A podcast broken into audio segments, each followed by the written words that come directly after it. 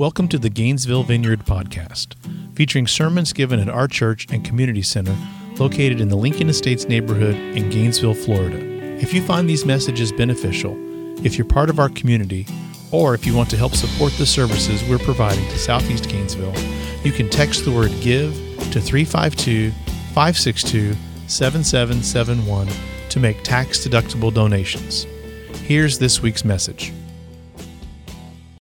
I want to move into the teaching time today, and we're in Matthew chapter 5 in the Sermon on the Mount in our series that we started two weeks ago on the kingdom of God that's going to take us up into Advent this year. We're focusing on the kingdom of God and the Sermon on the Mount because we're in a season where everything is crazy in our in our politics and in our society and in our world. It's a good time for us to be reminded uh, that we are citizens of the kingdom of God first and what that means and how we're to carry that out. And the Sermon on the Mount is where Jesus tells us what that's like um, more than he tells us in any other place. And today I'm going to focus on chapter 5, verses 38 through 42, in what is probably one of the most misunderstood and mistranslated parts of all of Scripture. This has led to really bad things. So let me read it to you. Matthew 5, 38 through 42 says, You have heard that it was said, an eye for an eye and a tooth for a tooth. And I'm telling you, no to evil resistance. Instead, if anyone slaps you on the right cheek, turn the other one to them also. And if anyone wants to sue you and take your robe, give them your underwear too. And if anyone makes you his porter for a mile, go with him for two. Give to the one who asks of you, and do not turn away one who wishes to borrow from you. Now you'll see on the screen, and we'll talk more about this as we go, the words that are in bold italics are the commands that Jesus gives us in this passage. He commands us to turn the other cheek, He commands us to give them our underwear, He commands the, us to go a second mile, and to give and not turn away folks who need money from us. Now, this passage has been a problem for a long time for a lot of people. Uh, both Luther and Calvin rejected this. Nearly all the Protestant tradition follows them in rejecting this as just impractical. It's it, you can't possibly live this way. You can't follow this teaching, is what both Luther and Calvin have said, and, and many who have followed them as well. Um, we mistake this to be to be Jesus calling us to be weak and to be passive, uh, merely giving in to evil, not resisting evil, and uh, sets us up as chumps to be abused and suckers to be taken advantage of. At least that's the way we've been taught to read this. But I'll remind you, this is Jesus talking. We're talking about Jesus. So if we're saying that we can't live by this teaching, if we're saying that we have to resist, reject this teaching as, as not possible, we can't possibly live by this sort of ethic and make it through the world, then we've got a problem because both Matthew and Luke record this teaching from Jesus. And I want to suggest to you this morning that it's right here, more than anywhere else, where we find out whether we're going to follow Jesus or not. And the first step to that is to understand what Jesus means and to put it in the proper context. The commands here to turn the slapped cheek, to let them have all of our clothes, to carry their load for mile upon mile, uh, these all echo what Jesus did in his execution. They slapped his face, they stripped him, they made him carry his cross as far as he could, and then they made Simon of Cyrene carry his cross. It's the same verb used in that. They pressed Simon into service and forced him to carry the load for Jesus.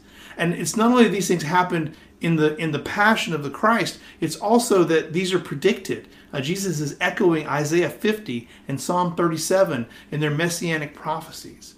This is central to the story. This is the heart of the gospel. Okay, have I put enough emphasis on this already? We have to take time to understand this, and we have to understand how we are to live by it. Part of the confusion around these sayings is that we fail to understand the audience that Jesus is addressing. And both Howard Thurman and Walter Wink help us with that. So here's a couple of quotes. Howard Thurman says The basic fact of Christianity as it was born in the mind of this Jewish teacher and thinker, appears as a technique of survival for the oppressed. But too often the weight of the Christian movement has been on the side of the strong, and the powerful, and against the weak and oppressed. This despite the gospel.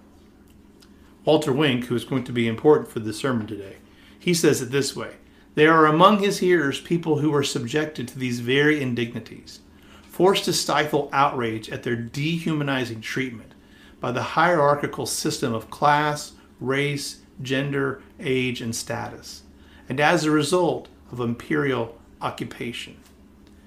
In all of these examples, people that were hearing Jesus give this sermon, they were the ones who were being slapped. They were the ones whose garments were being taken in court. They are the ones who are being pressed into service to carry loads for, for the Roman soldiers. They are the ones who were in need uh, of financial assistance and helping each other out. Um, this is the reality that they're facing. And we have to understand that if we're going to understand what Jesus is saying and how it applies to our lives.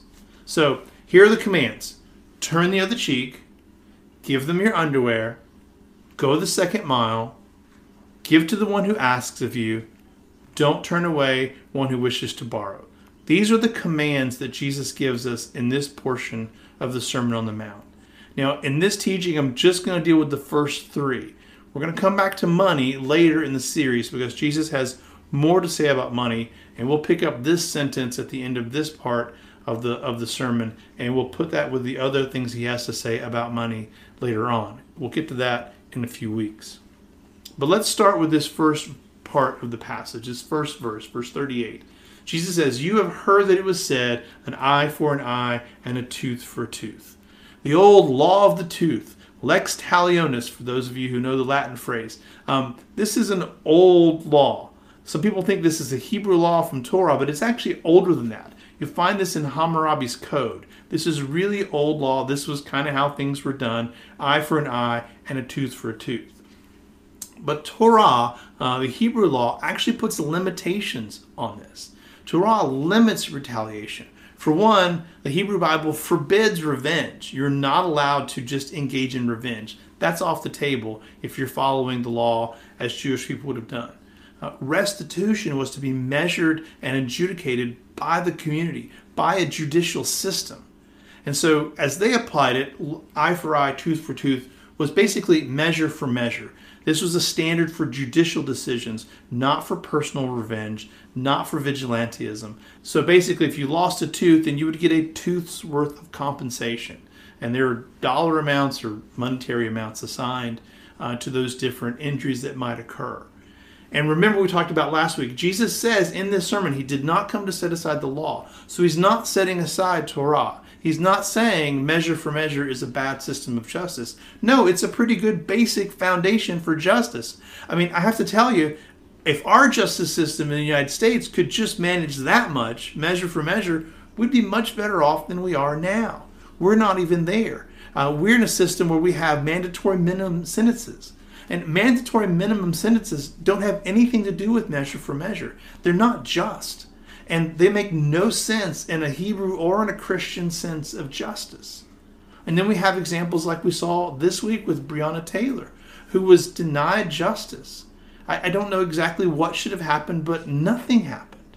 She wasn't acknowledged at all. We did not get any measure for measure in that situation.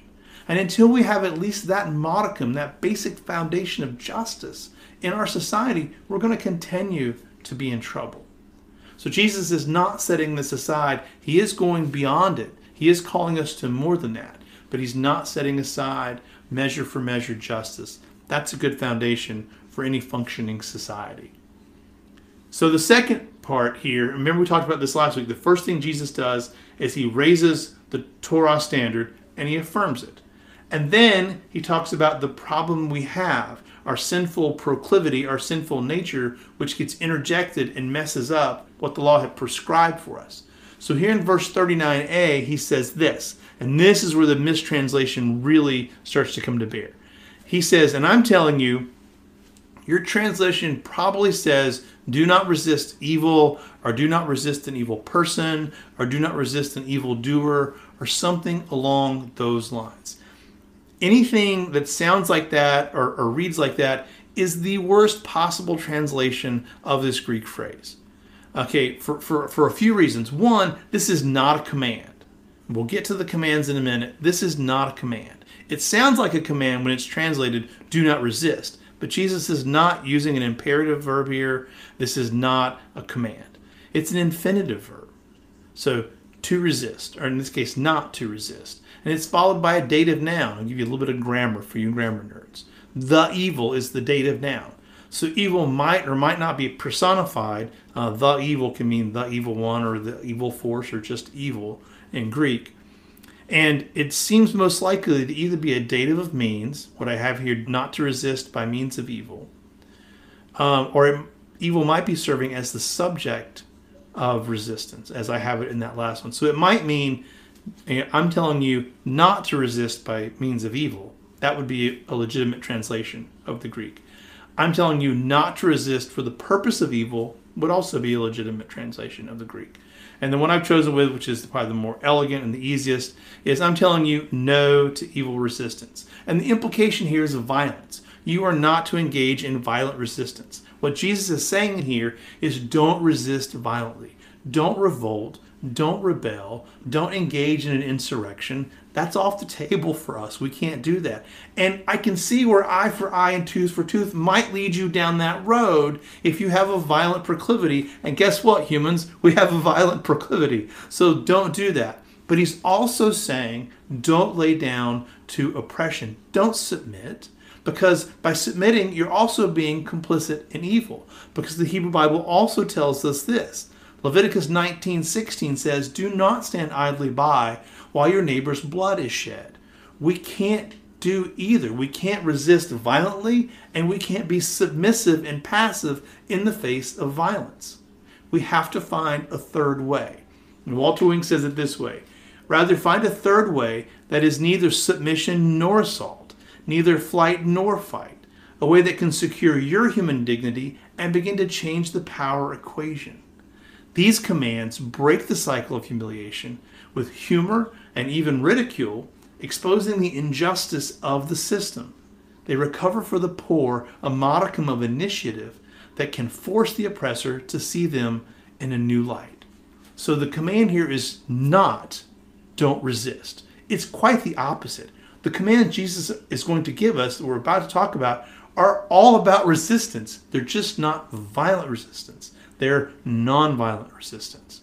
So I'm really sorry if through your life you've been taught by people not to resist evil.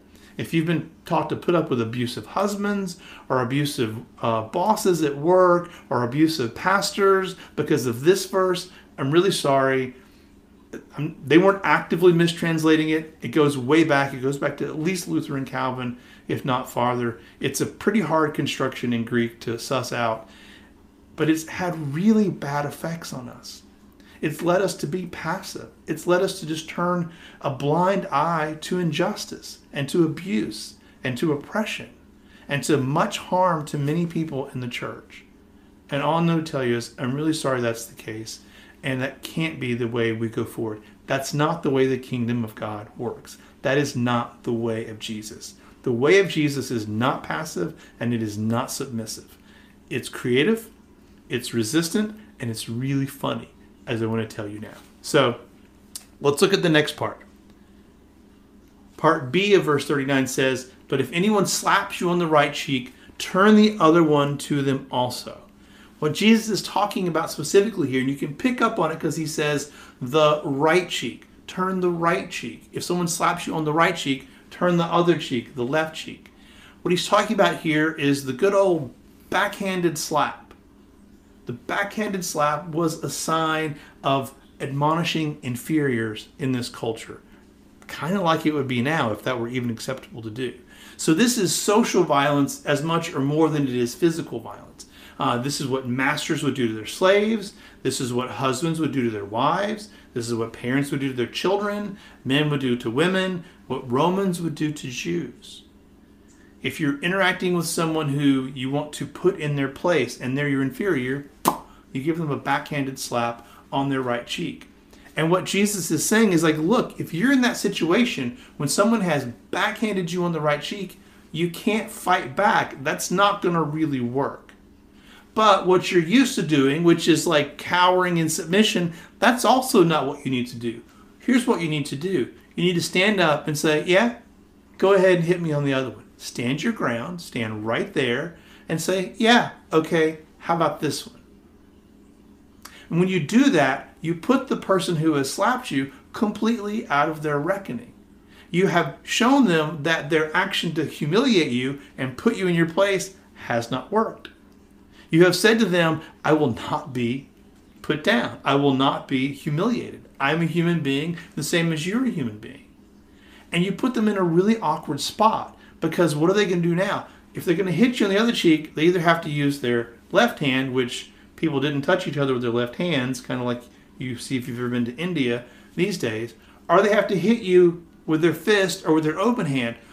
But in that culture, if you hit someone with your fist or your open hand, you're fighting them as an equal. And so, what you're really inviting the person to do is fight you as an equal. You are standing up and saying, I am your equal. I am not your inferior. I'm a human being the same as you. That's what Jesus is saying. Now, that puts the teaching of turn the other cheek completely the opposite of what we've been taught and what we've heard.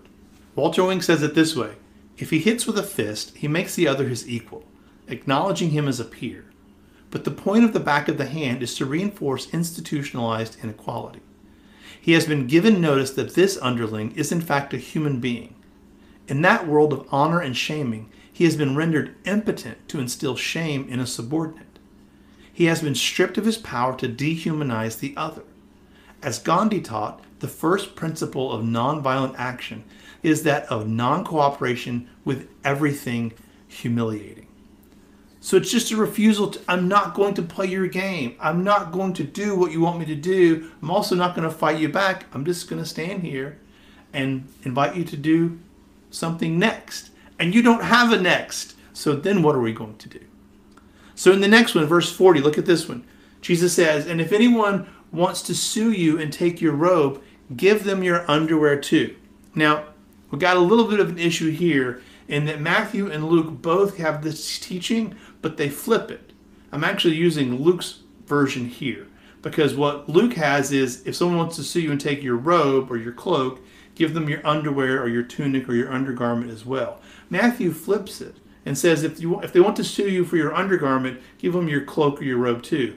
But I think Matthew got it wrong on this case. It might just be a scribal error or something, um, because what Luke does is he corrects it. And you know, Luke is copying from Matthew, and Luke makes this correction because he's putting it more in line with the Hebrew Bible, which teaches us this. Check this out. Exodus 22 says, "If you lend money to my people, to the poor among you, you shall not deal with them as a creditor.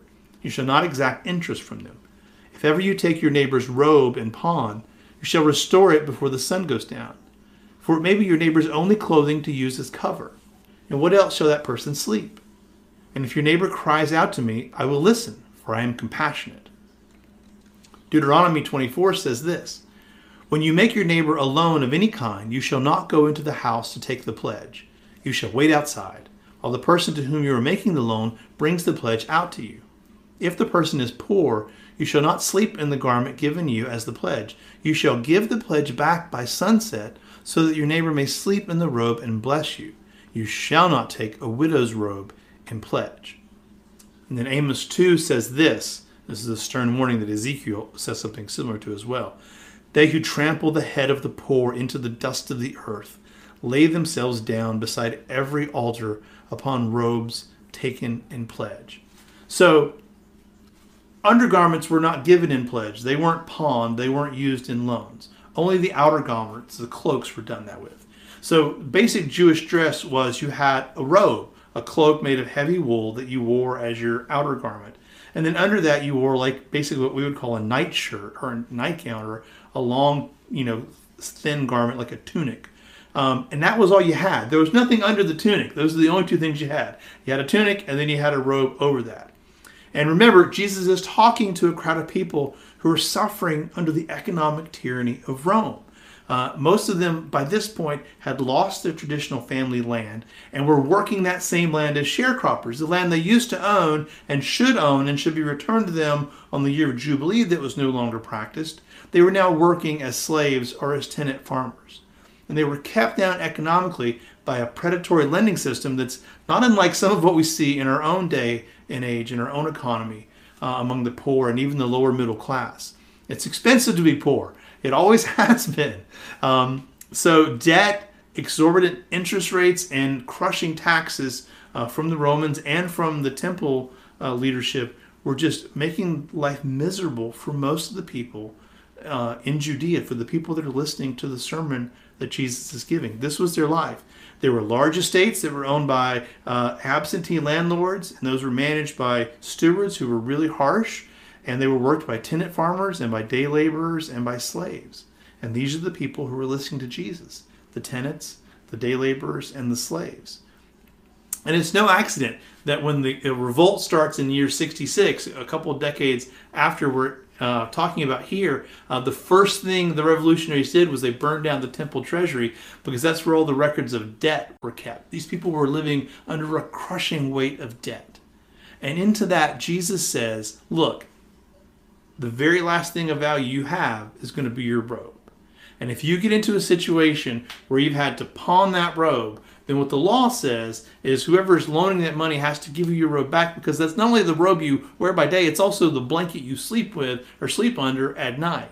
Uh, in the worst pinch, they would pawn this robe and then have to go about only in their in their tunic, in their undershirt. So, imagine the picture that Jesus is painting here. Okay, you are so poor that some rich person is suing you for your robe. You don't have anything left of value uh, for them to get, so they're going after your robe. And of course, the system is completely on their side. You have no chance. And what Jesus says is when you go into the court and they demand your robe from you, give them your robe and then take your underwear off and give them that too. And stand there stark naked in the courtroom and walk right out with nothing on. That's what he's saying to do. That's what his hearers would have heard and understood him saying to do. That's right. Strip naked in front of the court and hand your creditor your underwear. And what that does is it puts the creditor out of his reckoning the way it puts the slapper out of his reckoning.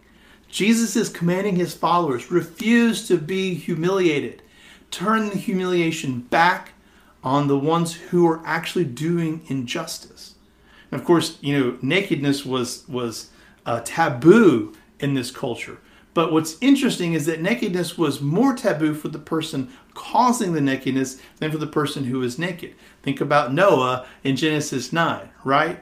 And so you're actually shaming the person who is forcing you to give up your garment. This is similar to what Isaiah did. If you read Isaiah chapter 20, he walked around for three years naked as a prophetic witness against the system that was unjust in his own day. And can you imagine a more stunning protest against the debt system? Can you imagine a more uh, visceral way to call out a bad moneylender? You know, word would have gotten out if this had happened. And people are like, wow, that guy's harsh. He's not a man of honor. He's not a man of justice. He must be taking advantage of people. They're literally leaving court naked. Wink says it this way The powers that be literally stand on their dignity. Nothing depotentiates them faster than deft lampooning. By refusing to be awed by their power, the powerless are emboldened to seize the initiative, even where structural change is not immediately possible. This message, far from being a counsel to perfection unattainable in this life, is a practical, strategic measure for empowering the oppressed. And it is being lived out all over the world today by powerless people ready to take their history into their own hands. Jesus provides here a hint of how to take on the entire system by unmasking its essential cruelty and by burlesquing its pretensions to justice. Here is a poor man who will no longer be treated as a sponge to be squeezed dry by the rich. He accepts the laws as they stand, pushes them to absurdity, and reveals them for what they have become. He strips naked, walks out before his fellows, and leaves this creditor and the whole economic edifice that he represents stark naked. This is the resistance Jesus is calling us to. So let's look at the third one. Verse 41 says this And if anyone makes you his porter for a mile, go with him for two. Now, what Jesus is talking here is about a specific thing that you probably aren't aware of. It was a common practice in the Roman Empire for soldiers who had to walk everywhere to press people into service to carry their loads. Uh, Roman infantrymen would carry packs that would be, you know, somewhere between 60 and 85 pounds in weight, not including their weapons. And so they would often seize people, people who were, you know, not Roman citizens. If they weren't a Roman citizen, anything could happen to you, right? So they would take non Roman citizens, like all the people who were listening to Jesus, and say, Here, you do this thing, and you would have to do it because they told you to. And so they would make you carry their packs. But because the Romans were really sensitive about not pushing people too far because revolt was the last thing they wanted, they instituted a rule. They actually adopted this rule from the Persians. And the rule was look, you can only do that for one mile. You can't make a person go more than one mile. Sure, you can grab anybody you want if they're not a citizen, and you can force them to carry your pack for a mile. But then you have to let them go. You have to let them off. You have to let them stop. And if you don't, you get into trouble. So soldiers who did not follow the one mile rule were, were subject to punishment. And sometimes the punishment was they had to pay the victim money. Sometimes they would lose wages also. Sometimes they would have their rank reduced or even be dishonorably discharged. Uh, sometimes they were made to sleep outside the fort, especially in the winter, like you go sleep outside in the snow. Uh, sometimes they were made to stand barefoot in public all day to shame them in front of all the people they're supposed to be intimidating. But most of the time they were just flogged because that was what Romans like to do more than anything was flog people. So imagine this picture. This soldier who's going to make you carry a pack for 80 pounds for a mile. First of all, that's a lot of 80 pounds for a mile is a lot, okay? Think about that. 80 pounds carrying it with your bare hands. You don't have a wheelbarrow. You don't have you know, anything, it's just you. That's a lot of weight for a long stretch. And then when you get done, you're now a mile away from whatever it is you were doing before this soldier grabbed a hold of you. Um, what Jesus is saying is when you get to the end of that, look, you have no choice in the mile. They're going to grab you, they're going to make you do it, and you can't say no. What Jesus says is here's how you resist that. When you get to that end of that mile, you say, I'll go a second mile. Wink says it this way this again is about how the oppressed can recover the initiative and assert their human dignity in a situation that cannot for the time being be changed. The rules are Caesar's, but how one responds to the rules is God's. And Caesar has no power over that. So again, picture the situation. A soldier has grabbed you and made you carry his heavy pack for a mile. You were in the middle of your own work, and now you're tired and a mile away from where you need to be. And you get there and you say, hey, I'll, I'll go another mile for you. What's the soldier going to do now? He's like, um, what? I, I'm supposed to let you go now. If you go further, I'm going to get in trouble. What are you up to? You have to imagine the soldier's head would be like, what is this guy doing? What is what do you, what do you want? So normally soldiers have to coerce people to carry their packs, and now this guy's doing it cheerfully and willingly. Doesn't want to stop. Um, is he provoking me? Is he going to report me? Is he trying to get me in trouble? Is he being kind? That would be weird.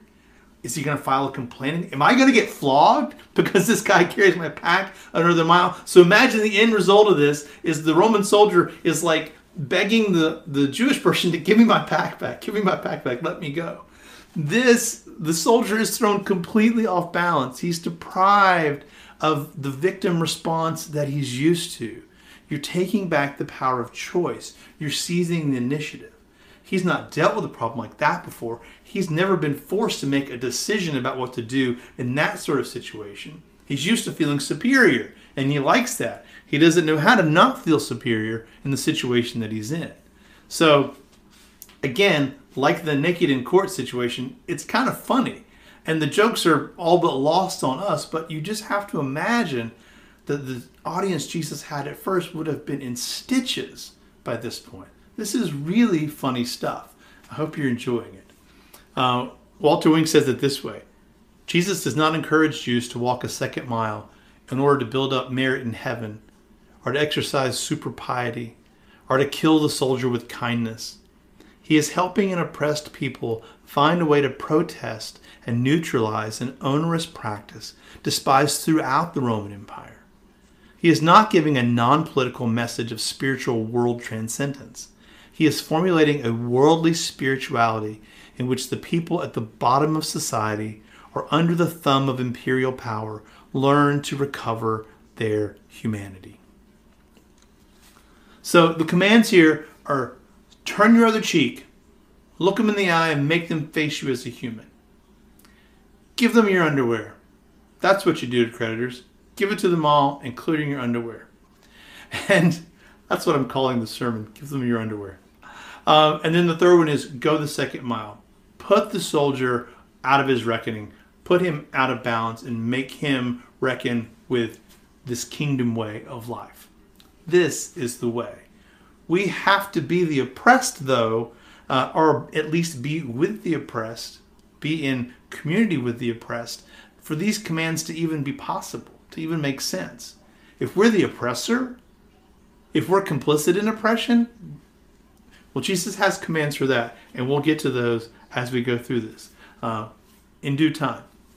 So here are variants that Wink gives us uh, for the way Jesus is teaching us here to seize the moral initiative, find a creative alternative to violence, to assert our own humanity and dignity as a person, to meet force with ridicule or humor, to break the cycle of humiliation, to refuse to submit or to accept the inferior position, to expose the injustice of the system, to take control of the power dynamic, make the powers make decisions for which they are not prepared, recognize our own power, be willing to suffer rather than retaliate, force the oppressor to see you in a new light, deprive the oppressor of a situation where a show of force is effective, be willing to undergo the penalty of breaking unjust laws, die to fear of the old order and its rules, and to seek the oppressor's transformation.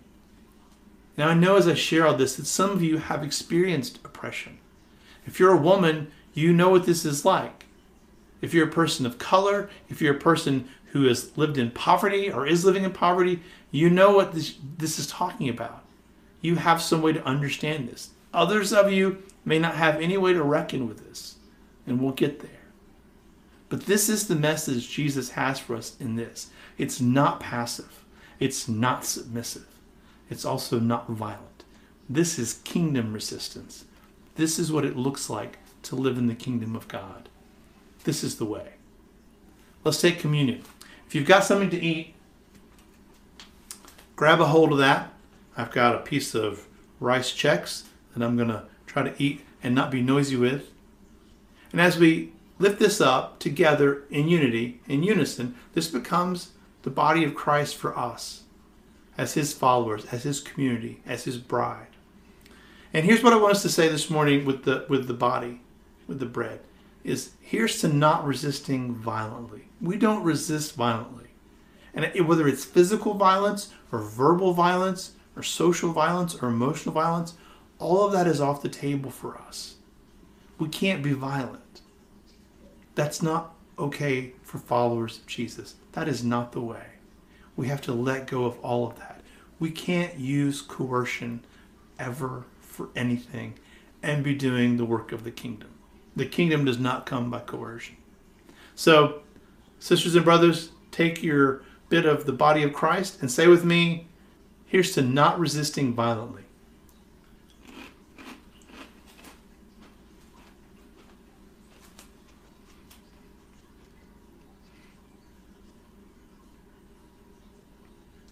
As you take the cup, I've got actual grape juice this morning. Um, this becomes the blood of Christ shed for us, both to procure our salvation and to teach us the way to live, to give us the power to live in this kingdom way. And it's about not submitting to oppression. We don't submit to oppression. Just like we can't use violence to bring in the kingdom, we can't passively let oppression happen and see the kingdom come. If the kingdom is going to come, it's going to come because we say no to oppression. In all of the creative ways that Jesus will lead us to do it in, and all of the ways uh, that are humorous and fun and preserve humanity for those who are being oppressed, we have to resist oppression of all forms. So, here's to not submitting to oppression.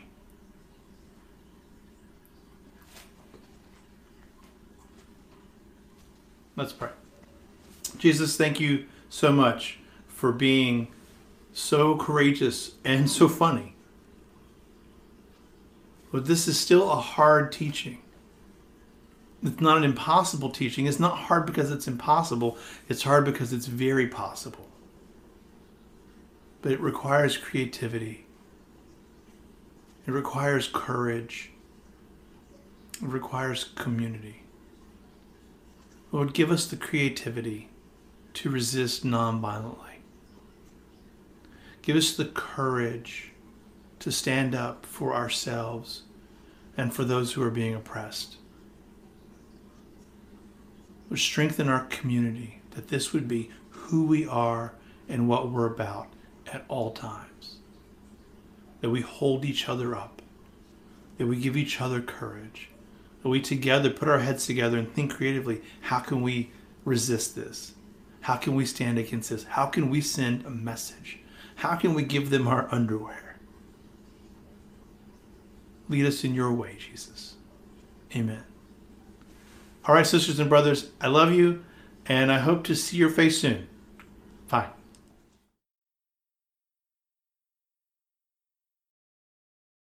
Thank you for listening to the Gainesville Vineyard podcast. For more information about our church and community center, including our food pantry, life skills training, legal aid, after school and sports programs, and international missions, and how to contact us, visit GainesvilleVineyard.org or find us on Facebook. Our page name is GN Vineyard. We also have original worship songs available on iTunes. Just search for Gainesville Vineyard. You can support the work we're doing by texting the word GIVE to 352 562 7771. All donations are tax deductible. We appreciate you listening to this message and pray the Spirit speaks directly to you through something you've heard today. God bless.